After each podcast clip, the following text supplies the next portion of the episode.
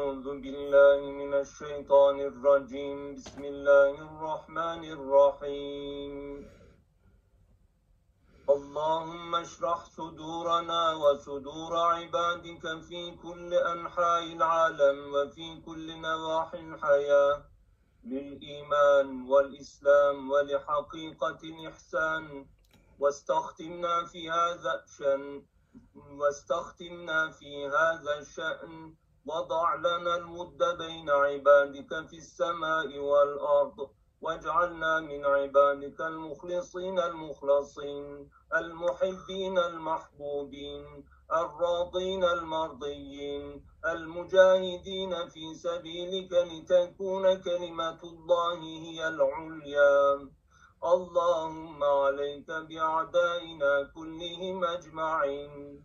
اللهم إن كنت تريد هداية أعدائنا وتلين قلوبهم فأنت الهادي لا هادي إلا أنت فاهدهم في أقرب زمان إلى الإيمان والإسلام والقرآن.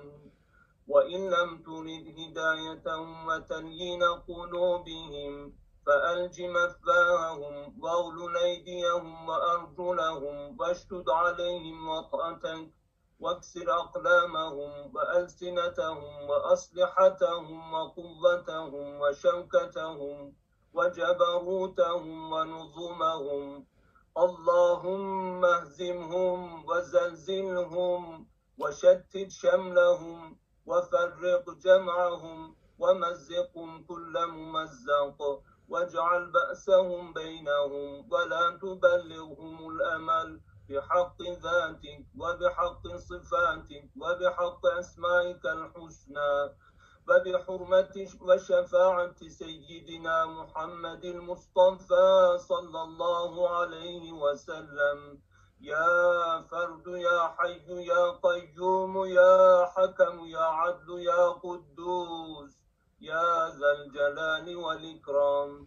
وصل يا رب وسلم على سيدنا وشفيع ذنوبنا محمد صلى الله عليه وسلم وعلى آله وأصحابه الكرام البررة بعدد علمك وبعدد معلوماتك. آمين. يا معين. والحمد لله رب العالمين. آمين.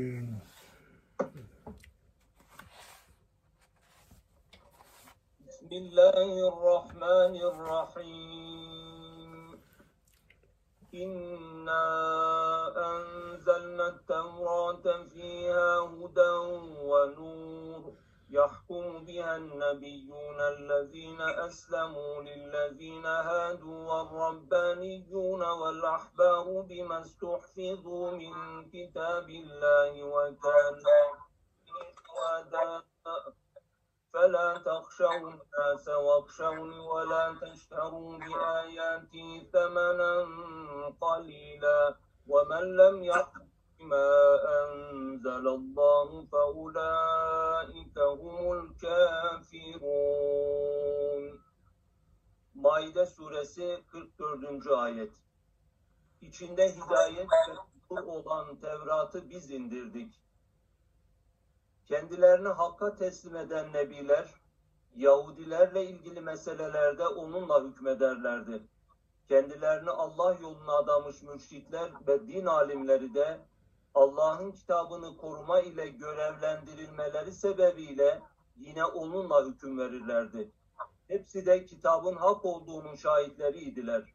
O halde ey hakimler, insanlardan korkmayın, benden korkun. Ayetlerimi az bir menfaat karşılığında satmayın.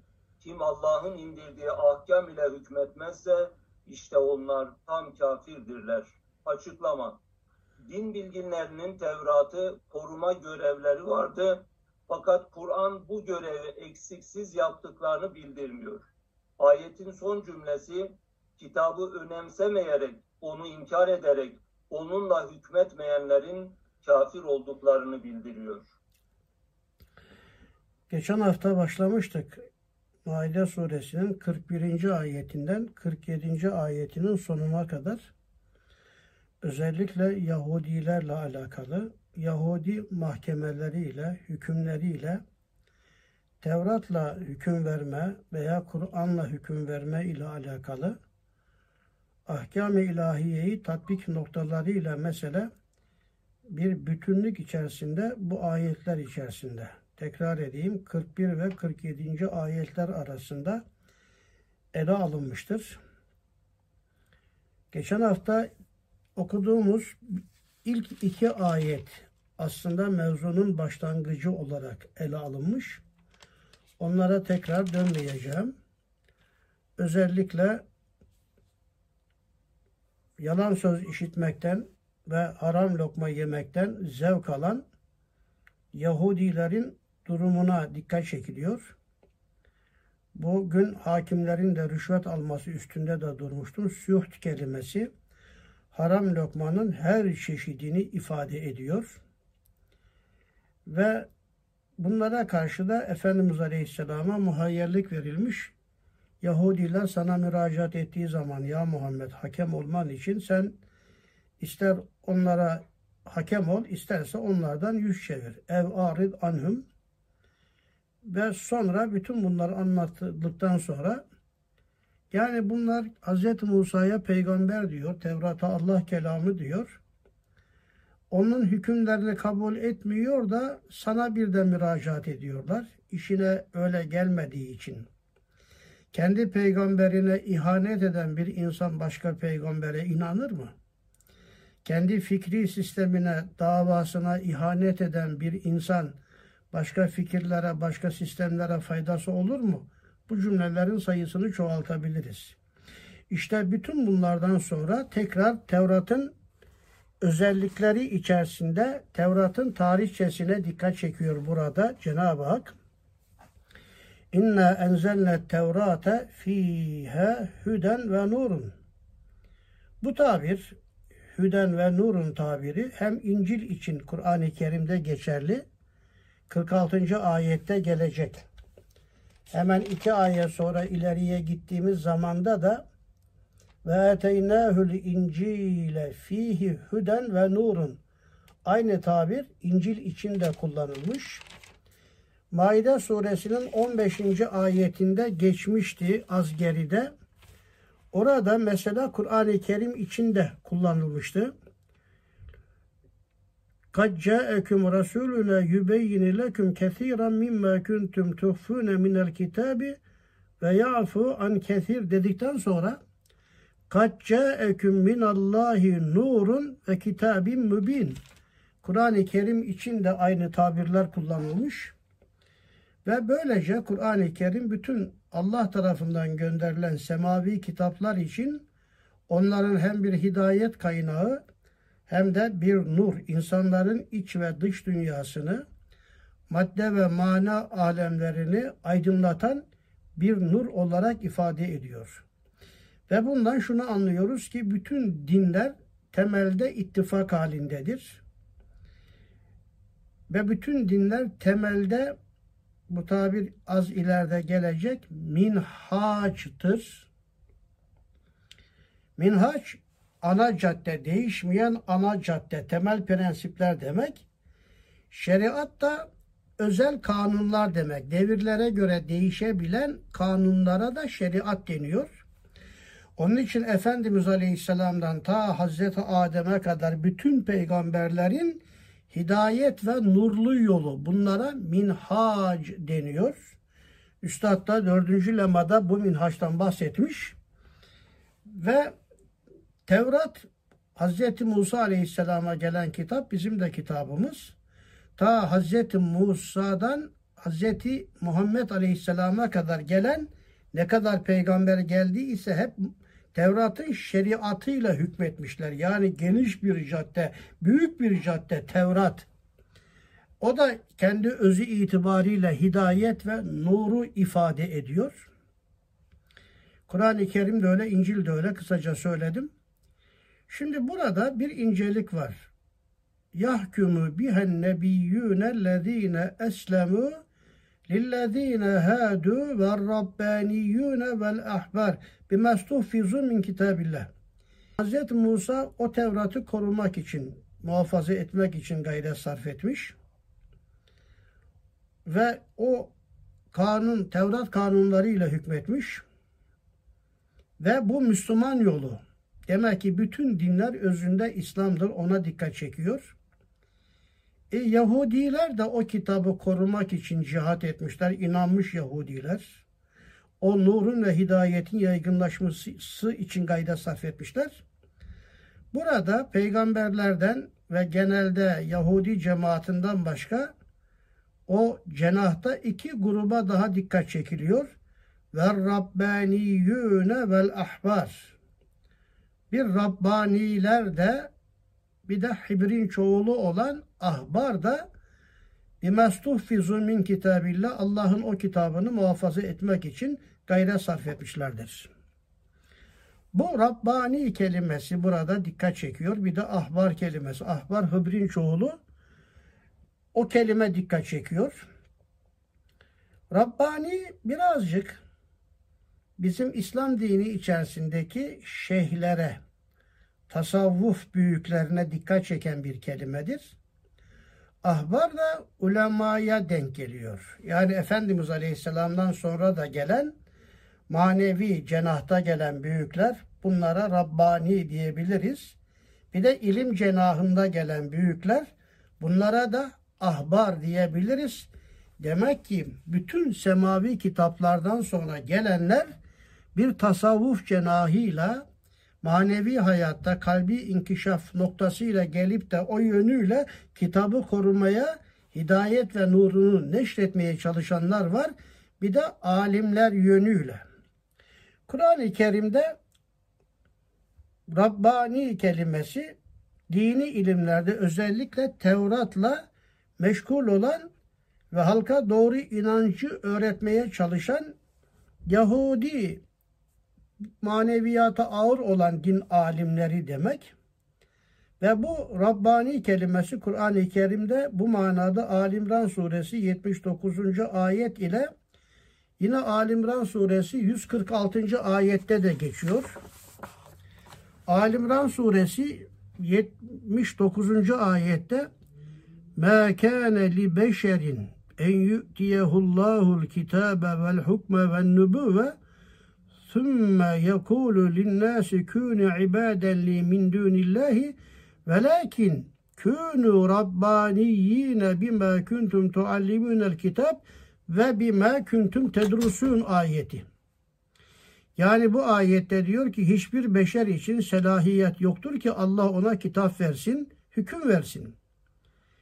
Peygamberlik versin de sonra insanlara Allah'tan beri de bana kul olun diyebilsin. Hem kitap veriyor hem de peygamber kalkıp da Allah'a değil de bana kul olun demez. Ve lakin kitap talim etmekte olduğumuz ve ders alıp vermekte bulunduğumuz için Rabbaniler olunuz derler. Kur'an-ı Kerim Rabbani olmaya teşvik ediyor. Bütün peygamberler çevresinde Rabbanileri de istemişlerdir. Bu Rabbi ile münasebeti sağlam olan kimseler demektir. Demek ki Allah'ın gönderdiği kitapları muhafaza etmek için Rabbani olmak gerekiyor. Sadece kitabın ilmini bilmek yetmez. Rab'le bütünleşmek, Rab'be karşı gönlünü, kalbini açmak ve ilham ile donatılmış olmak bu Rabbani.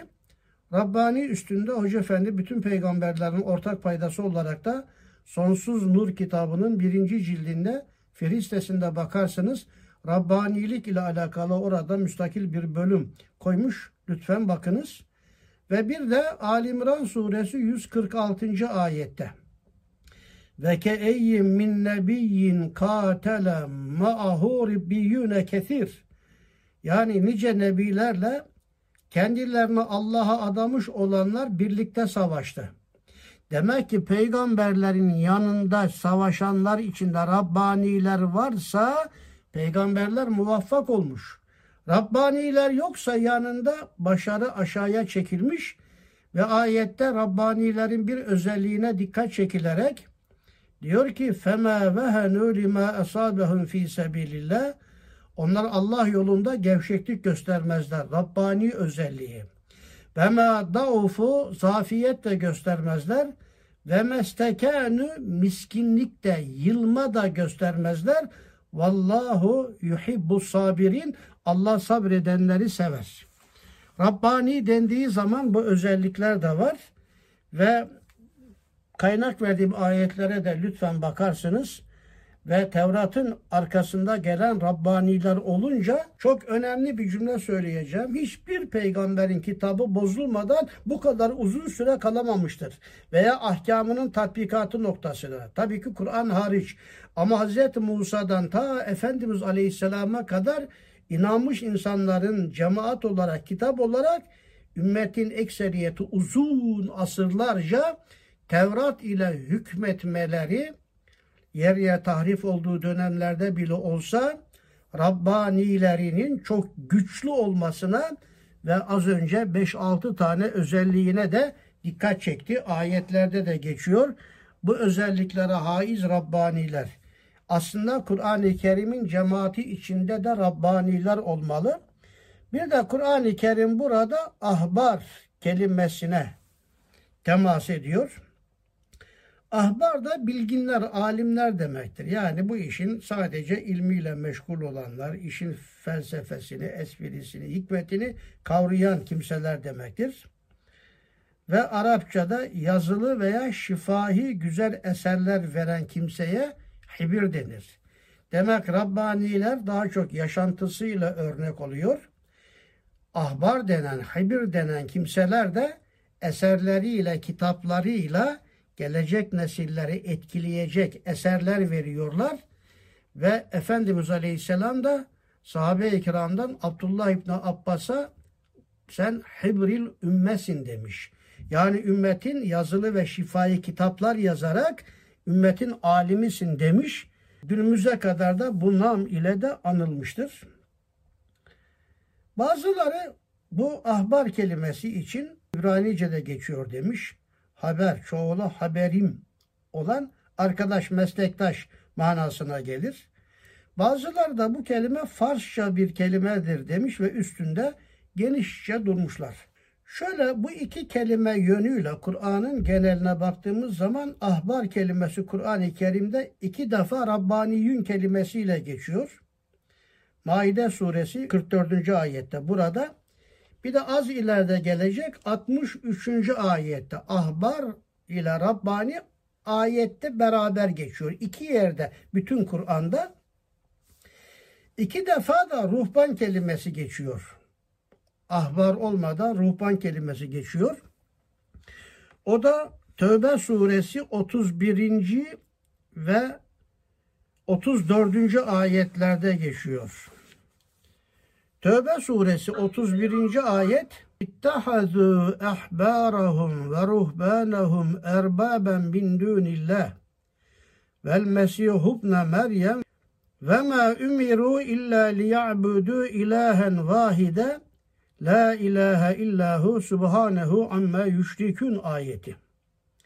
Allah'ı bırakıp da din alimlerini, rahiplerini mi özellikle Meryem oğlu İsa'yı Rab edindiler.'' Bu İncil içerisinde oysa tek bir Tanrı'ya kulluk etmekle emrolunmuşlardı. Allah'tan başka işte ilah yok, Tanrı yok, Allah yücedir.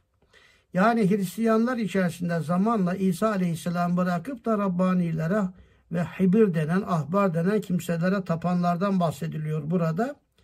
Tövbe suresi 34. ayette de mesele ele alınmış. Amenu inne kethiran minel ahbari ve ruhbani le ye'kulune envalen nasi bil batili ve yasuddune an sebilillah. Ey iman edenler bilin ki Yahudi din bilginlerinin ve Hristiyan din adamlarının birçoğu halkın malını haksızlıkla yerler ve Allah yolundan alıkoyarlar. Sapıtan Rabbanilere bu Selman-ı Faris'in Müslüman olması ile alakalı tarihçi hayatını bir okuyacak olursanız yani kaç tane papazın bir tanesi hariç çok papazların yanında çalışmış. O ölünce başka yere gitmiş. Sadece bir papazı müstakim görmüş. Diğerleri milletten topladıkları paralarla altınların hazinesi, altınlar biriktirmişler, hazineler yapmışlar ve zaten bu 34. ayetin sonunda yani onların kenz yapan ruhban, dinlerini menfaat karşılığında satan ahbara dikkat çektikten sonra aynı ayetin içinde وَالَّذ۪ينَ يَكْنُزُونَ الذَّهَبَ وَالْفِطَّةَ وَلَا يُنْفِقُونَهَا ف۪ي سَب۪يلِ اللّٰهِ فَبَشِّرْهُمْ بِعَذَابٍ elim. Altından, gümüşten biriktirenlere sen diyor elim azapla müjdele. Ruhbanın, ahbarın dini kullanarak para alması, menfaat karşılığında olmalarını Kur'an-ı Kerim onların cehenneme gitmesiyle de ifade etmiştir. Bu ayet üstünde birkaç nokta daha söylemeliyim. Bir defa Kur'an-ı Kerim'de min kitabillahi ve kanu aleyhi şühede Kur'an-ı Kerim'in diğer dinlerin üstünde şahit olduğu meselesine burada dikkat çekiliyor. Bu mesele biraz daha ileride gelecek. Kur'an-ı Kerim'in müheymin olduğuna dikkat çeken bir ifade vardır. Kur'an-ı Kerim onların üstünde müheymin. 48. ayet. Gelecek orada göreceğiz. Bundan şu mana çıkıyor. Eğer Kur'an-ı Kerim olmasa, Kur'an-ı Kerim Tevrat'a, İncil'e değer vermese, atıflarda bulunmasaydı Yahudiler Kur'an'ı daha da korkunç tahrif edecek. İncil'i de Hristiyanlar daha korkunç tahrif edecekler. Onların da bugün adı, yadı, şanı, ismi bile geçmeyecekti artık. Kur'an-ı Kerim sayesinde Tevrat ve İncil de insanlık içerisinde değer kazanmış, ondan bahsedilmiş ve onlar Kur'an sayesinde kendilerini ne kadar koruyabildilerse isim olarak da olsa korumuşlardır. Bunlar gerçekten önemli ve bu ayetten çıkan bir manada var ki bütün dinler temelde ittifak halindedir. Buna baştan dikkat çekmiştim.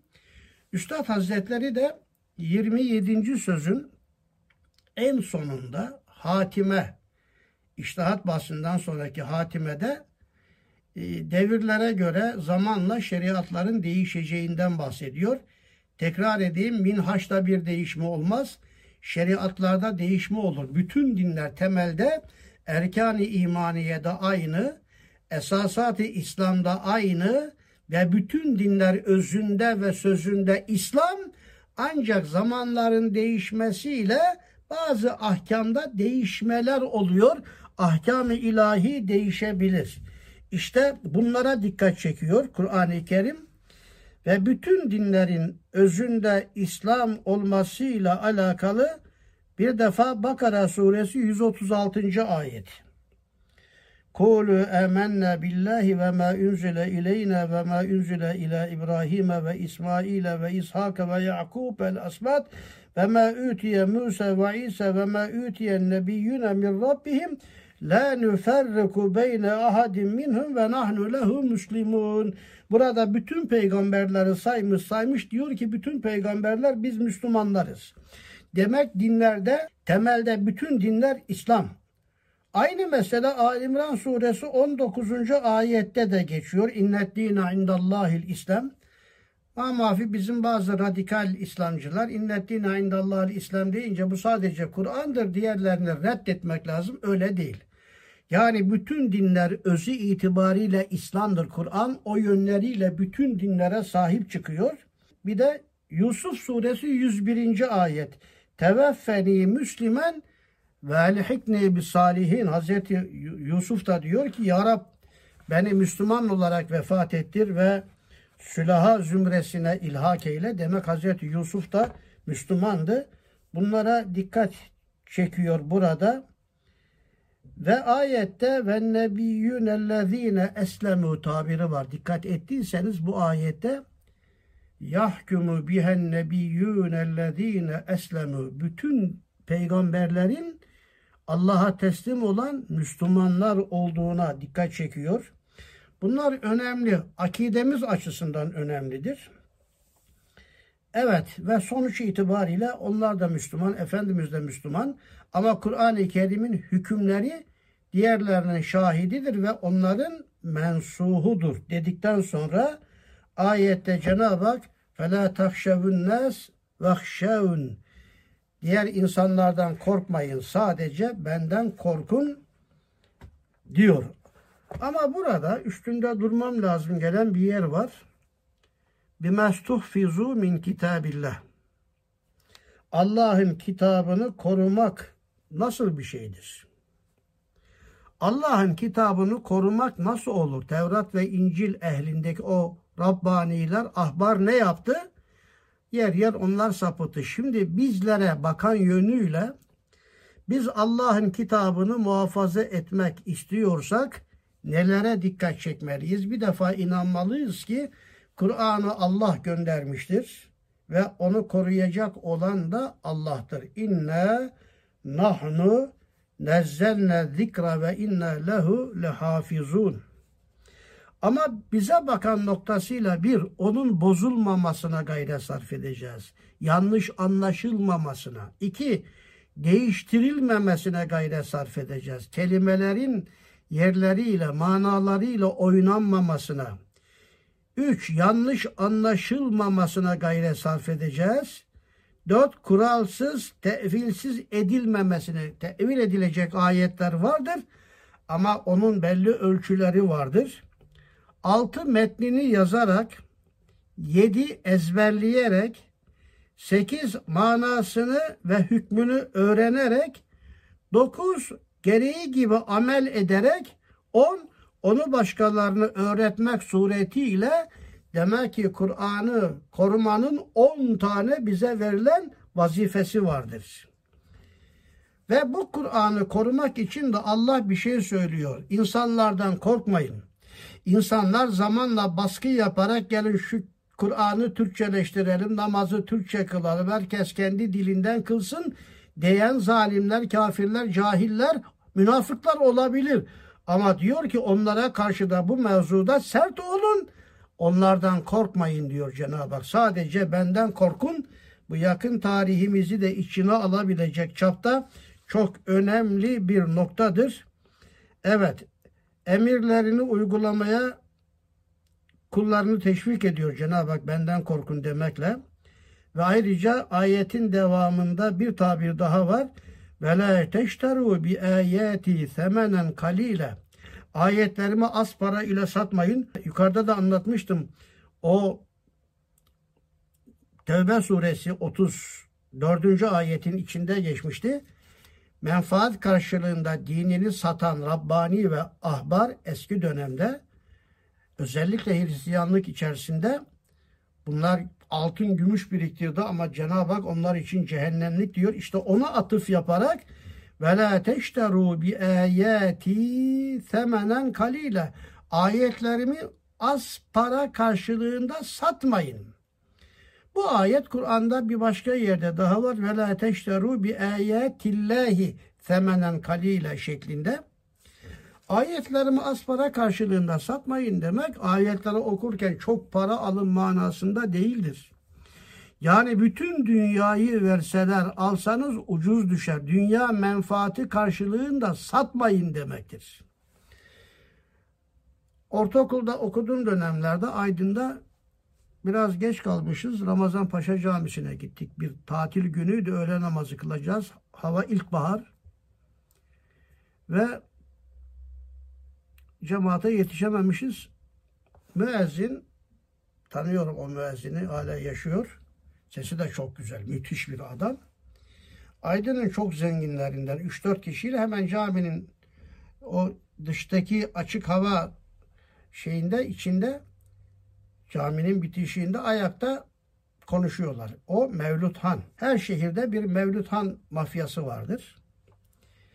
Onların dışında kimse mevlüde gidemez. Böyle zenginlerin mevlüdüne gidemez. Onlar çağrılırsa zenginler itibar duyar ve onlara fazla da para verirler. İşte müezzin efendi öyle zenginlerle bir mevlüt pazarlığı yapıyor. Ben de duymuş oldum. İşte geliriz diyor müezzin efendi. Kaç para? Biz diyor beş kişi geliriz. Her birimiz için o zamana göre 3000 lira mı ne fert başına çok para yani devlet memurunun aldığı maaş bile 300-400 lira mı neydi? Bilmiyorum tam bu rakamlarda yanlışım. Çok para istiyor yani. Müezzin öyle deyince cemaat yok hocam o çok para diyor ya. Ya Hacı Efendi diyor çok para değil.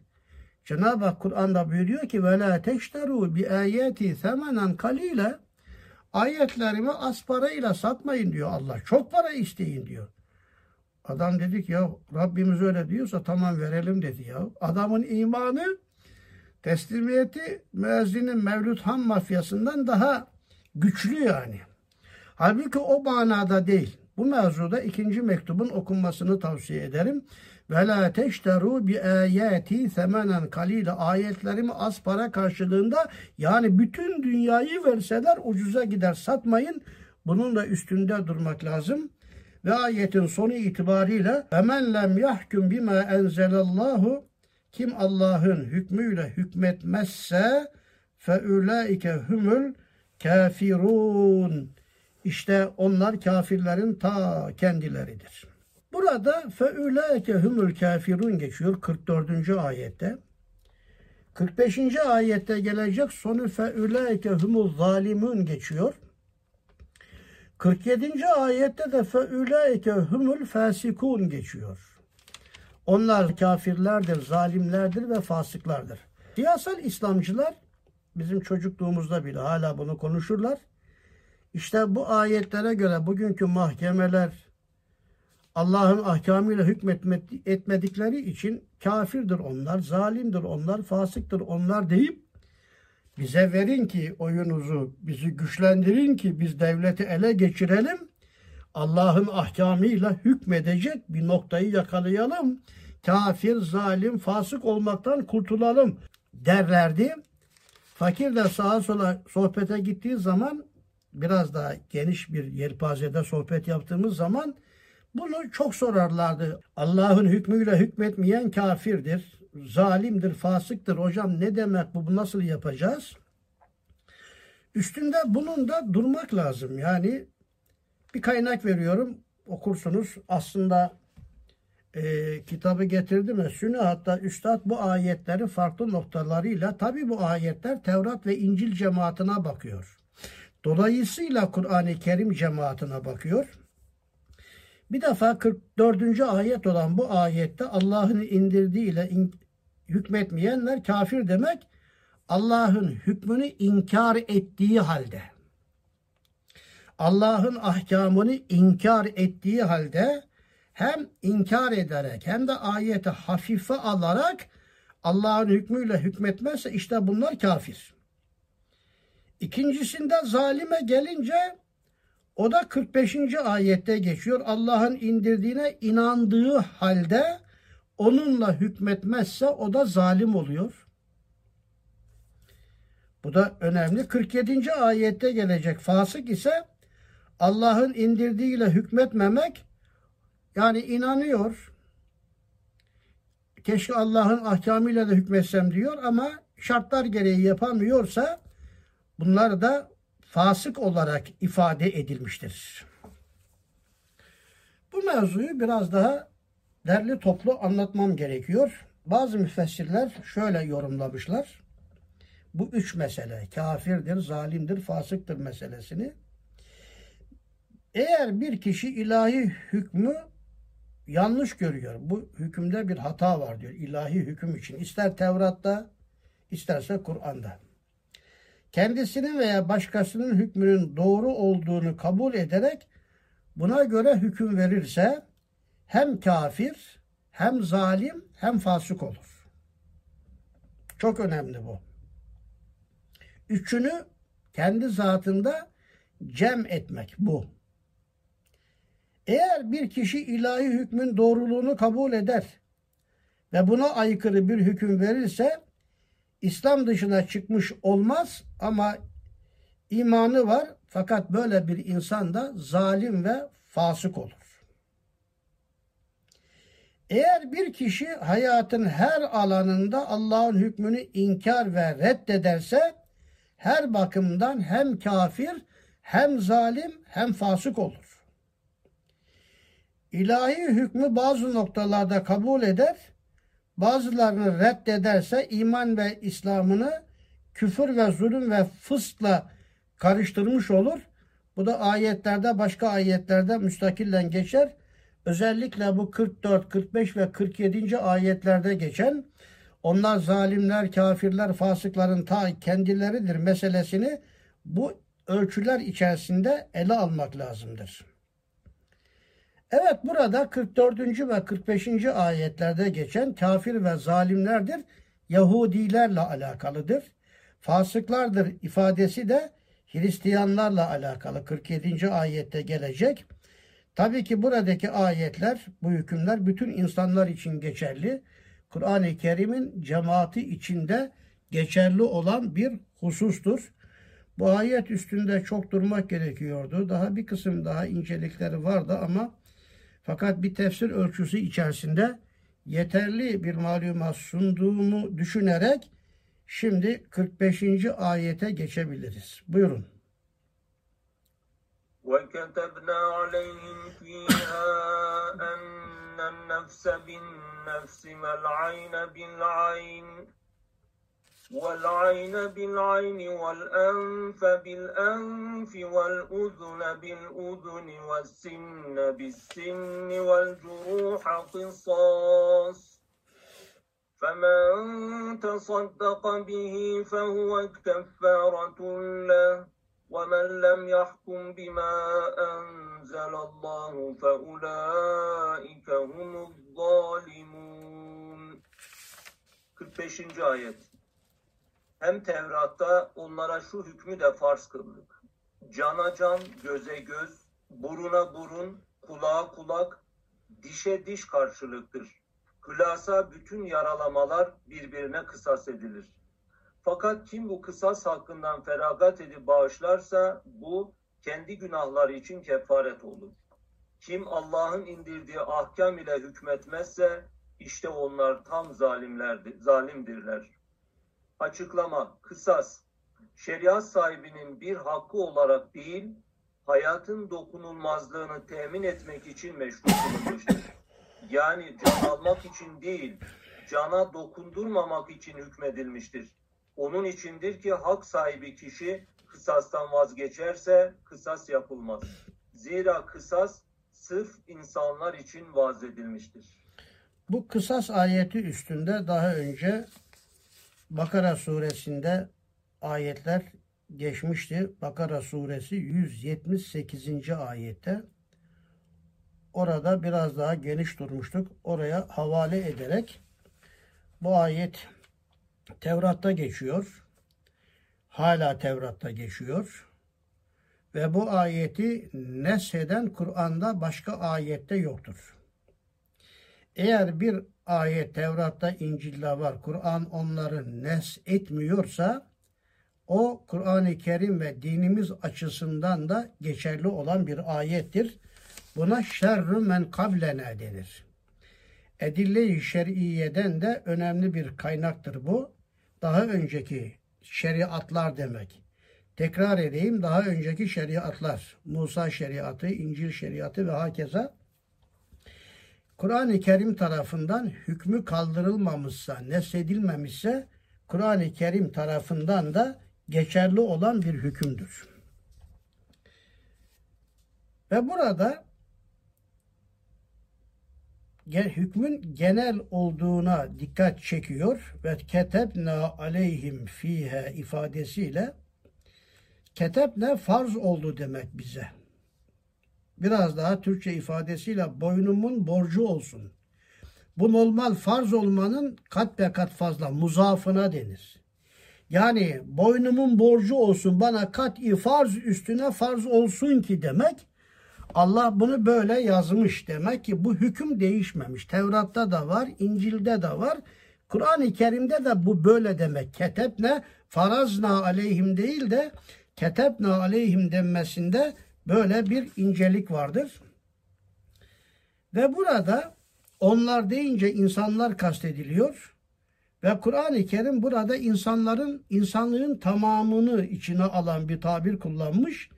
ve insanlar arasında meydana gelen cinayetlerde herhangi bir ayrımın söz konusu olmadığına dikkat çekmiştir. İster Cumhurbaşkanı birisinin gözünü çıkarsın, isterse sıradan bir insan, isterse Yahudi, Yahudinin, Yahudi Hristiyanın, Hristiyan, Yahudinin veya bir Müslüman Yahudinin, bir Müslüman Hristiyanın veya bir Müslüman bir Budistin gözünü çıkarsın. İnsanlar arasında din ayrımı yapmadan bu cezanın tatbik edilmesi lazım geldiğine ayeti kerime dikkat çekiyor. Tekrar ediyorum. Bu ayet Kur'an'da da nesedilmediği için e, hükmü aynen bakidir. Buna şerrü men kablene deniyor. Burada şöyle bir usul açısından ince bir noktaya temas etmeliyim. Önceki peygamberler vasıtasıyla bize bildirilen hükümler Hz. Muhammed Aleyhisselam'ın ümmetine nispetle iki kısma ayrılır. Efendimizin şeriatına göre eski şeriatlar iki kısma ayrılıyor. Bunlardan birincisi Kur'an-ı Kerim'de veya Efendimizin sünnetinde yer almayanlar. Daha önce kitaplarda yer almış ama bizim kitapta Kur'an-ı Kerim'de Efendimizin sünnetinde yer almamış. Bunlar Müslümanlar için bağlayıcı olmadığı hususunda bütün bilginler fikir birliği içerisinde olmuş. Bütün ulema, fukaha fikir birliği içinde olmuş. Bunlar bizi bağlar mı? Bağlamaz demişler. İkinci bir ana görüşe gelince Kur'an-ı Kerim'de veya Efendimizin sünnetinde zikri geçen hükümler vardır. Bunlar da kendi içinde üç gruba ayrılıyor. Bir, Müslümanlar açısından yürürlükten kaldırılmış olduğuna dair delil bulunan yani mensu olan hükümler. Evet Tevrat'ta vardı ama Kur'an-ı Kerim'de sarahatla diyor ki biz onların hükmünü kaldırdık. Mesela En'am suresi 145-146. ayetlerde gelecek. Orada Cenab-ı Hak e, tırnaklı hayvanların Yahudilere haram kılındığını açıktan söylemiş. Mesela Kul la ecidu fîmâ uhiye ileyye muharremen ala ta'amin yet'amuhu illa en yekûne meyteten ev demen mesfuhan lahme hinzirin ilahir devam ediyor. Mesela En'am suresi 146. ayette sadece haram kılınan Yahudiler olarak ve alellezine hadu Yahudiler üzerine haram kılındı. Harramna külle zi zufur minel bakari vel ganemi ilahir. Yani tırnaklı hayvanların eti diyor onlara haram kılındı. Yahudiler has haramdır bu. Ne demek? Yani size haram değil demek. İşte bu şekilde eski kitaplarda haramdı. Fakat Kur'an-ı Kerim'de haram olduğunun kaldırılması, haram olmadığını anlatan ayetler varsa bunlar sadece belli döneme ait olan şeriatlar demektir. İkinci madde Müslümanlar hakkında geçerli olduğuna dair delil bulunan hükümler. Daha önceki ümmetlere de farz kılınmış ama bize de farz kılındığı ifade ediliyor. Bu onlar için de geçerli farz, bizim için de geçerli farz ne gibi? Oruç ayeti gibi. Kütübe aleykumus siyem kema kütübe alellezine min kablikum leallekum tettekun. Yani oruç size farz kılındığı gibi sizden önceki ümmetlere de farz kılındı. Açık belli ki onlara da bize de farz kılınmış farz. Üç, Kur'an-ı Kerim'de veya Efendimizin sünnetlerinde, ifadelerinde kabul veya red işareti olmaksızın zikri geçen ve Müslümanlar bakımından yürürlükten kaldırıldığına dair bir delil bulunmayan hükümlerdir. İslam alimlerince bunlar tartışılmış. Fakat çoğunluk bunları bağlayıcı hükümde görmüşlerdir. İşte bu 45. ayette olduğu gibi. İslam ulemasının ekserisi bu 45. ayette bulunan hükümler Kur'an-ı Kerim'de bunların aleyhinde bir hüküm olmadığı için bağlayıcı hükümdür demişler. Yani gözünü çıkartırsanız gözünüz çıkar. Burnunu keserseniz kesilir ve hakeza. Burada mesela kısas olarak uzuvların kısası olarak da ifade edilmiştir. Şu anda kısas üstünde tekrar durmayacağım. Ama kısas kasten veya haksız yere birini öldüren kimsenin ceza olarak öldürülmesidir. Gözünü çıkartırsa gözünün çıkartılmasıdır. Burada maksat onu öldürmek, onun gözünü çıkartmak, elini kesmek değil. Ben inanırsam onun gözünü oyunca benim gözüm de oyulacak. Kendimin gözümün oyulmasını istemem ben. Tabii ki onun da gözünü bundan dolayı oymam. Onun da gözü sağlam kalır benim de. Onu öldürürsem ben de öldürüleceğim. Benim öldürülmemi istemediğimden onu da öldürmem. O da hayatta, ben de hayatta kalırım. Onun için Kur'an-ı Kerim kısasta hayat var. Veleküm fil kısasa hayatun ya ülül elbeb diyor. Ey akıl sahipleri sizler için kısasta hayat vardır. İşte kısasta hayat olması da böyle ince bir meseledir. Bir de ayetin altında çok önemli bir tabir kullanıyor. Femen tasaddaka bihi ve huve keffaretun. Gözünü çıkarttı, çıkarttı birisi diğerini fakat o da onun gözünün çıkartılması istemiyor. Sen benim gözümü çıkarttın ama ben senin gözünü çıkartılma istemiyorum diyor. Kısasın karşılığında affederse. Veya ölen kimsenin varisleri kısası affederlerse bu ne olur? Fehuve keffaretülle onların günahlarına kefaret olur. Hangisinin günahına kefaret olur? Affedilenin mi? Affedenin mi? İkisi içinde geçerli olduğuna dair tefsirlerde bu mevzuda e, beyanlar var. Ve ayetin sonu az önce anlatmıştım. Kim böyle hükmetmezse bu ayet günümüzde de bu hüküm günüm, dinimizde de geçerli olduğu için inandığı halde böyle hükmetmezse fe ulaike humul zalimi onlar zalimlerin ta kendisidir. Yani gözünü çıkartmış gözünü çıkartmıyorsunuz. Demek ki o adam buna zulmetti. Siz de onun zulmüne razı oluyorsunuz demektir. Buradaki zalimden maksat bu. Elini kesti sen kesmiyorsun. Elinin kesilmesini o zalime destek veriyorsun. Zalim de zalim.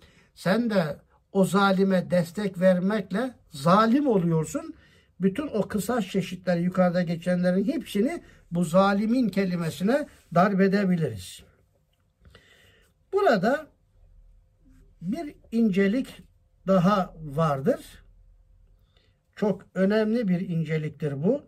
Kim bedeninden bir şey tasaddük ederse, kendisini yaralayanı bağışlarsa, bağışladığı şeyin manevi değeri kadar günahı affedilir diye Efendimiz Aleyhisselam'dan mervi olan Ahmed İbn Hanbel'in müsnedinde geçen bir hadisi şerif var.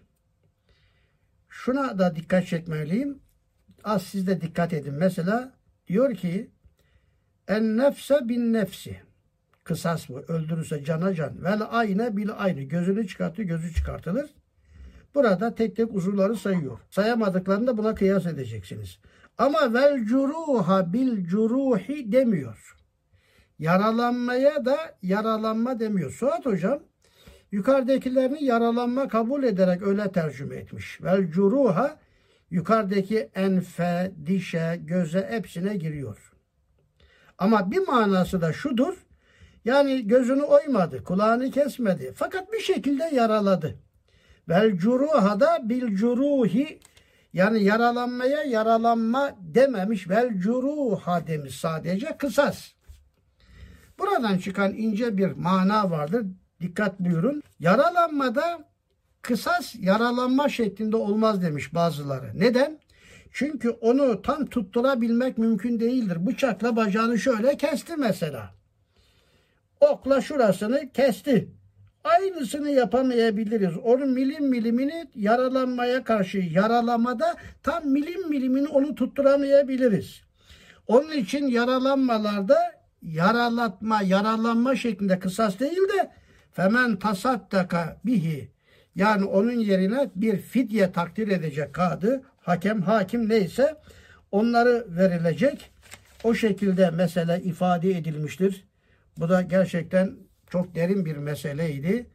Yukarıdaki ayetlere dayalı olan 44 ve 45. ayetleri ele aldıktan sonra şimdi aynı kulvar içinde 41 ile 47 arasında Hz. İsa Aleyhisselam'a İncil'e bakan yönüyle yine bir hüküm var. Şimdi 46. ayeti okuyabiliriz.